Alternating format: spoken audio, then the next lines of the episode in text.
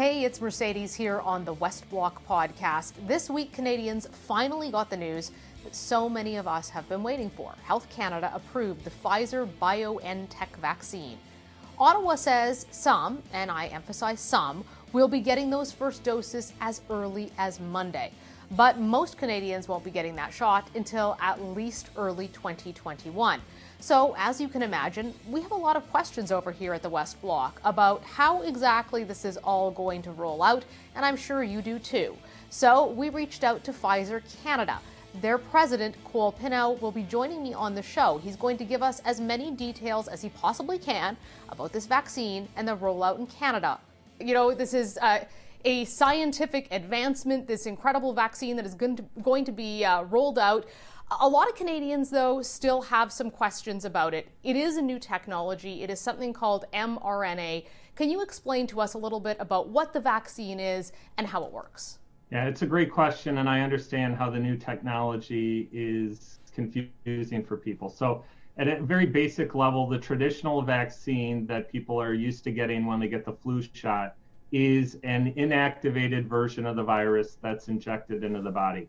What this mRNA vaccine is, is it's a, a genetic sequence that alerts the body to the program necessary to express the spike protein of the coronavirus in the human body themselves. So the need for actually growing the virus in a manufacturing facility isn't required uh, to use this new technology. I think that's really interesting because a lot of people were worried they're being injected with the coronavirus. That is not the case with this vaccine.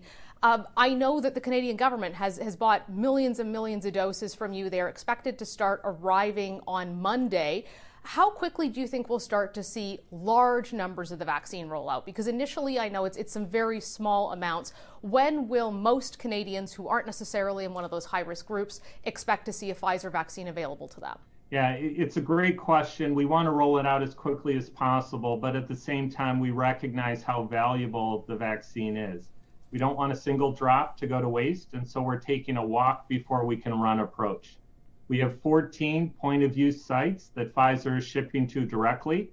We're working with those sites to ensure that they carefully handle the product, that we learn from real world conditions for how the product is going to be administered and once we have those lessons in hand, we'll be quickly expanding to additional point of use sites. I think when you think about the flu shot, it's pretty easy to get. You just go down to your pharmacy and you can receive it there. This has to be stored at minus 70 or below. What is it about this vaccine that requires that ultra cold storage?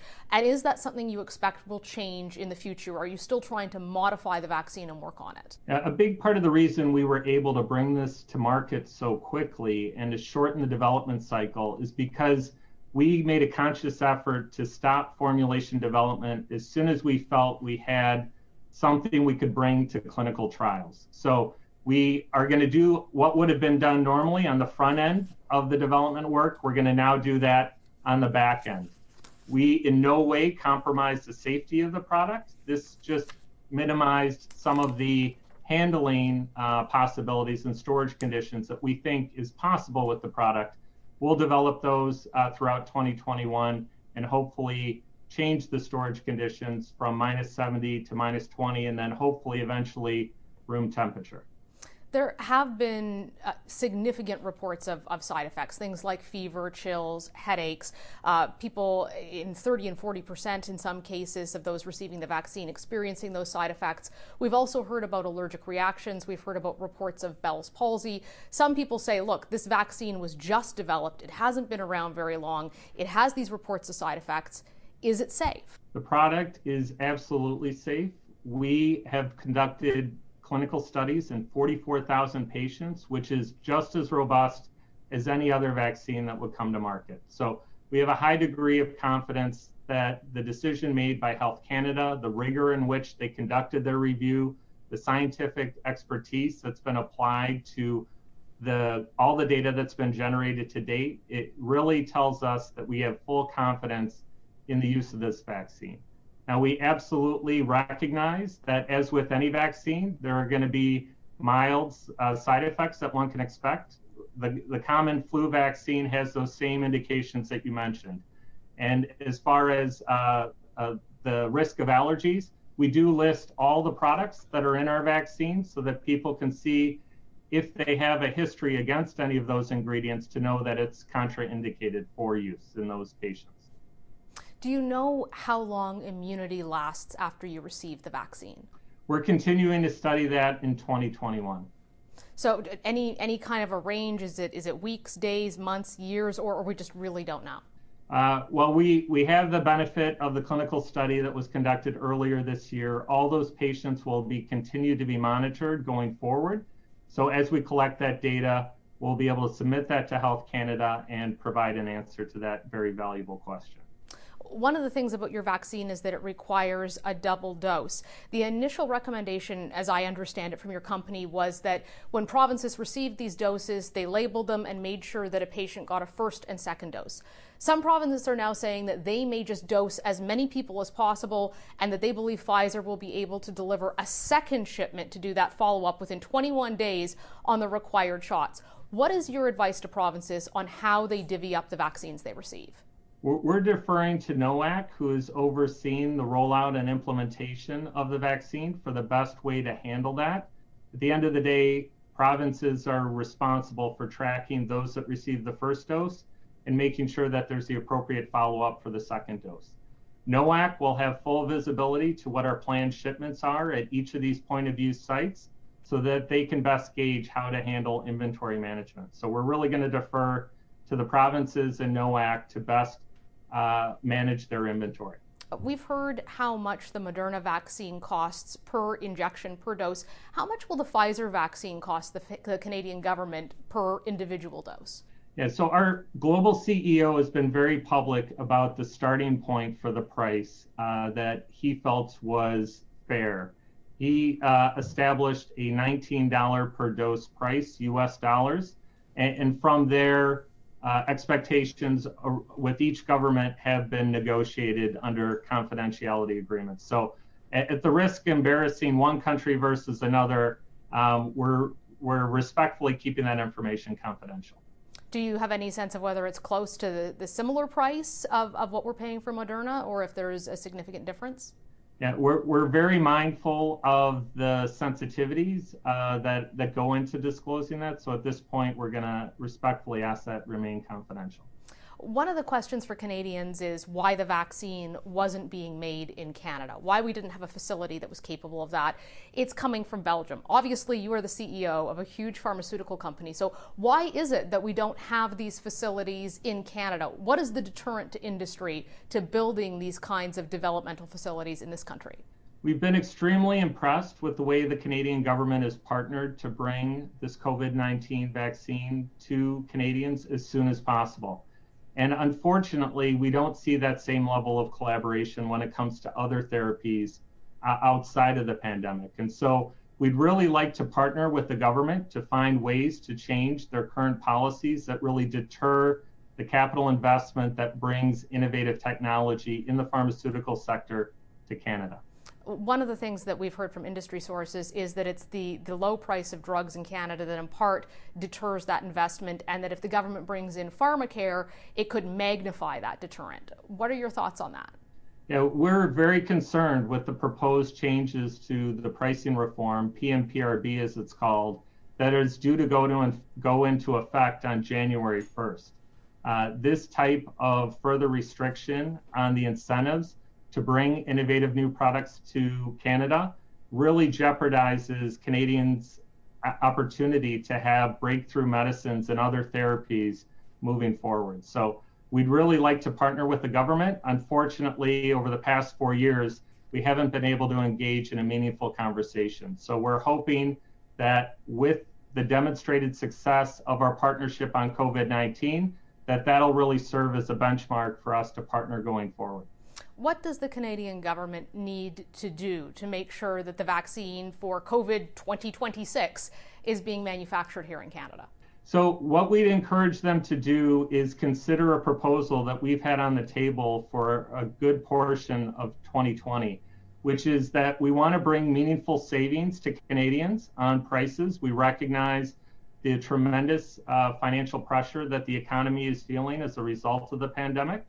Uh, we've offered a path forward that could bring 19 billion in savings there. We've also put on the table a proposal where we would work in partnership with the government to develop world-class manufacturing capabilities that would take advantage of the leading life sciences sector in Canada, take all their great ideas around discovery and provide the Canadian people with the capabilities to turn those into new therapies going forward. That's the biggest gap that exists, and that's why you're hearing questions around why doesn't Canada have technologies such as mRNA in order to produce these products locally. And then third, there's a real concern around rare disease.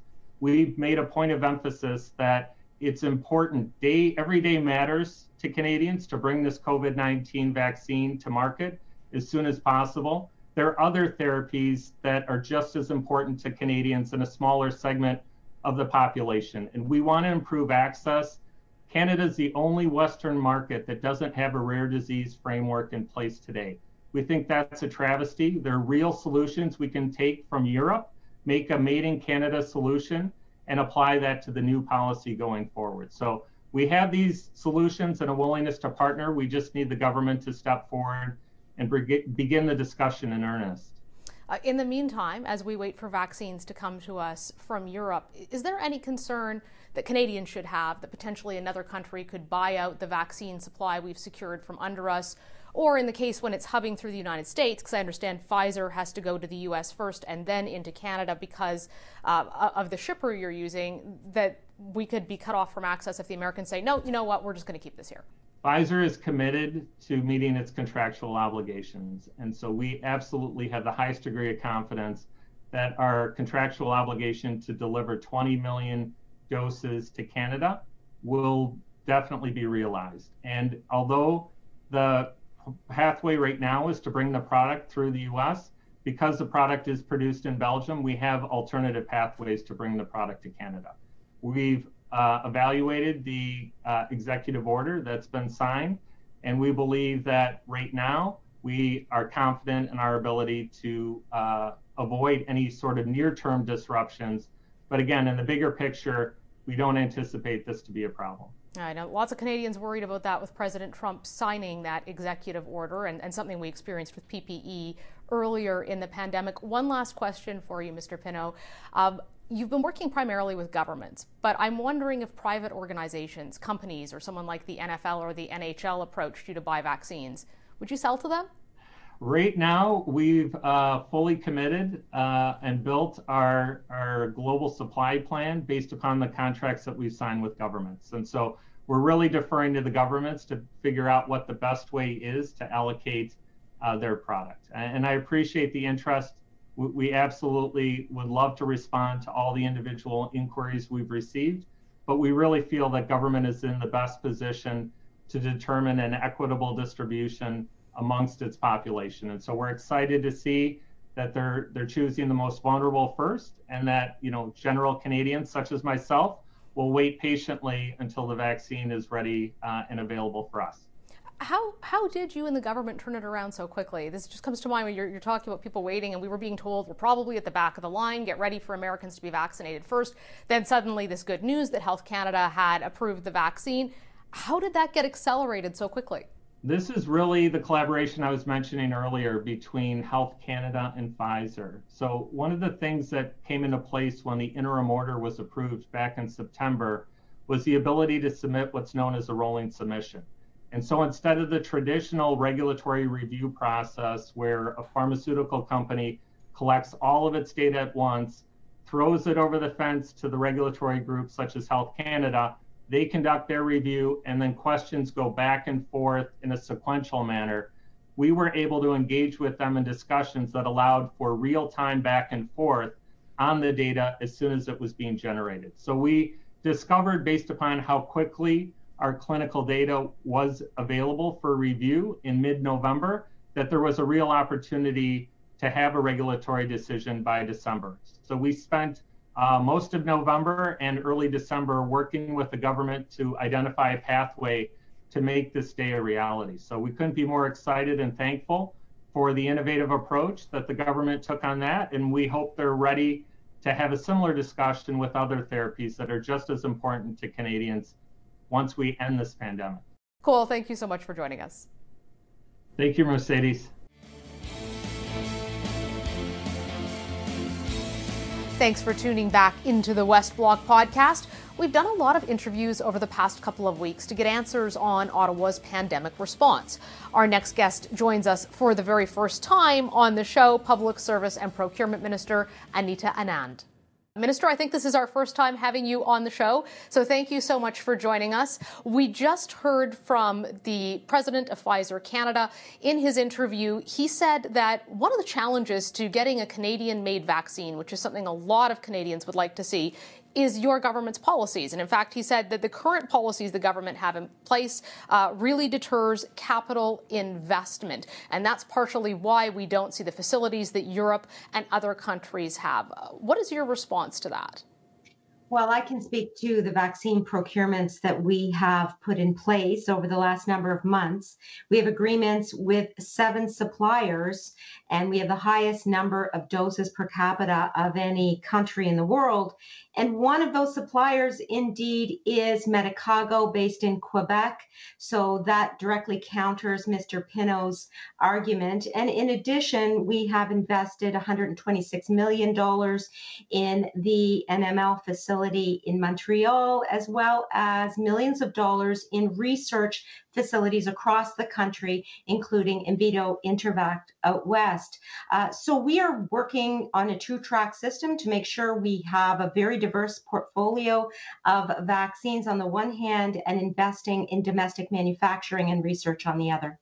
Uh, Minister, your government had said part of the reason why we weren't going to see the vaccine as quickly as other countries, though, were because we don't have domestic manufacturing capability for this kind of a vaccine. I do want to play you part of a clip uh, from the interview with the president of Pfizer Canada on what he had to say about an upcoming change your government is making. And this has to do with the pricing of drugs and a new regulatory regime that will kick in in January of 2021. He says it will make the situation even worse for attracting attracting investment in pharmaceutical development in Canada.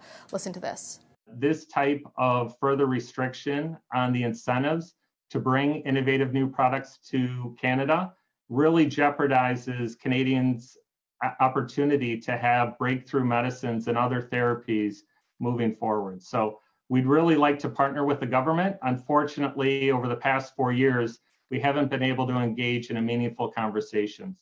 Canada says that they do have a proposal before your government that they say would save Canadians $19 billion. Do you agree with Pfizer, and are you willing to shift off those regulatory changes that they say would drive off pharmaceutical investment?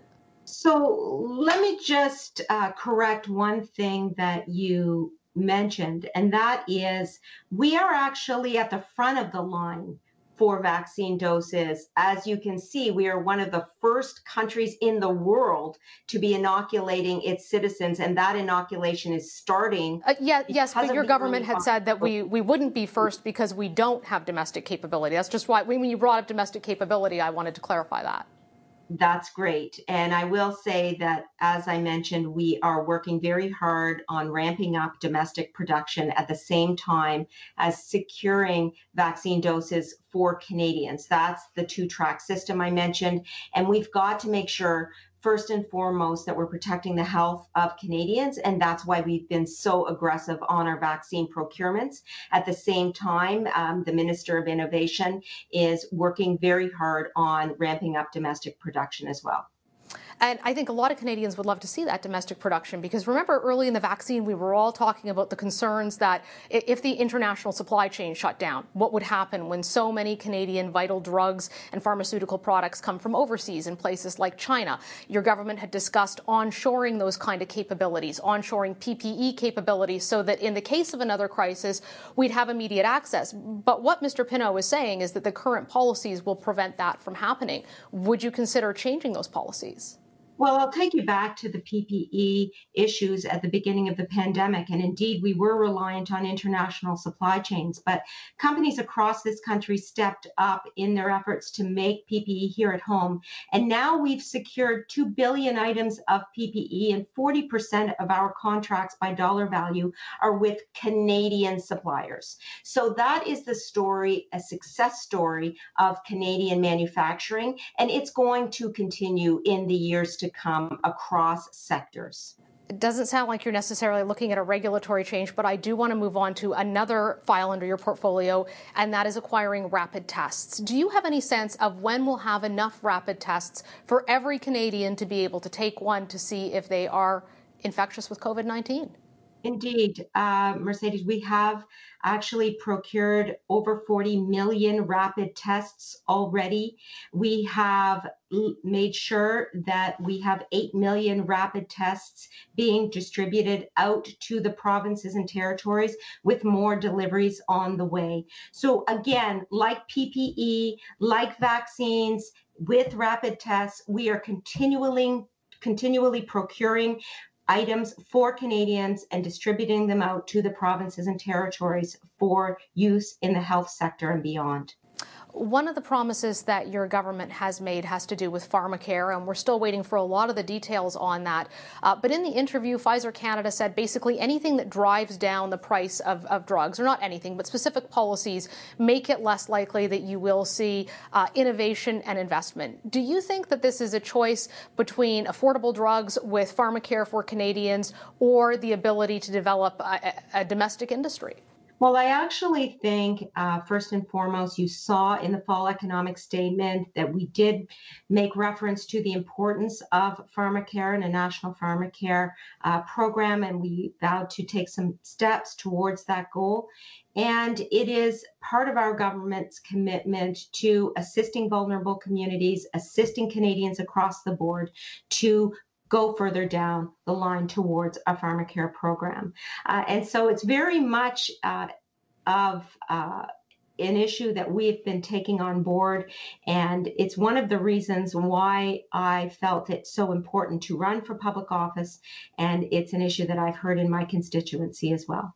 Another big issue, of course, is always the environment. You are a lawyer. On Friday, the government announced that they are going to be increasing the carbon tax, uh, not by an insubstantial amount. When I look at the exact numbers, which I have here, it's going to be going up to about 27.6 cents per liter of gas for the average person. That would be, of course, well after 2022.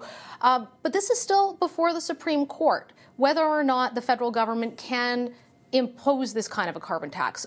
Why come up with these kinds of numbers when you still don't know if this is constitutional?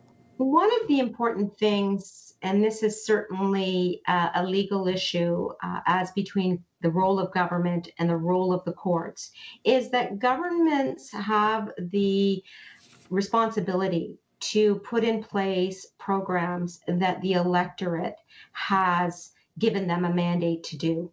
And indeed, we were elected in 2019 in some measure because of our commitment to environmental sustainability.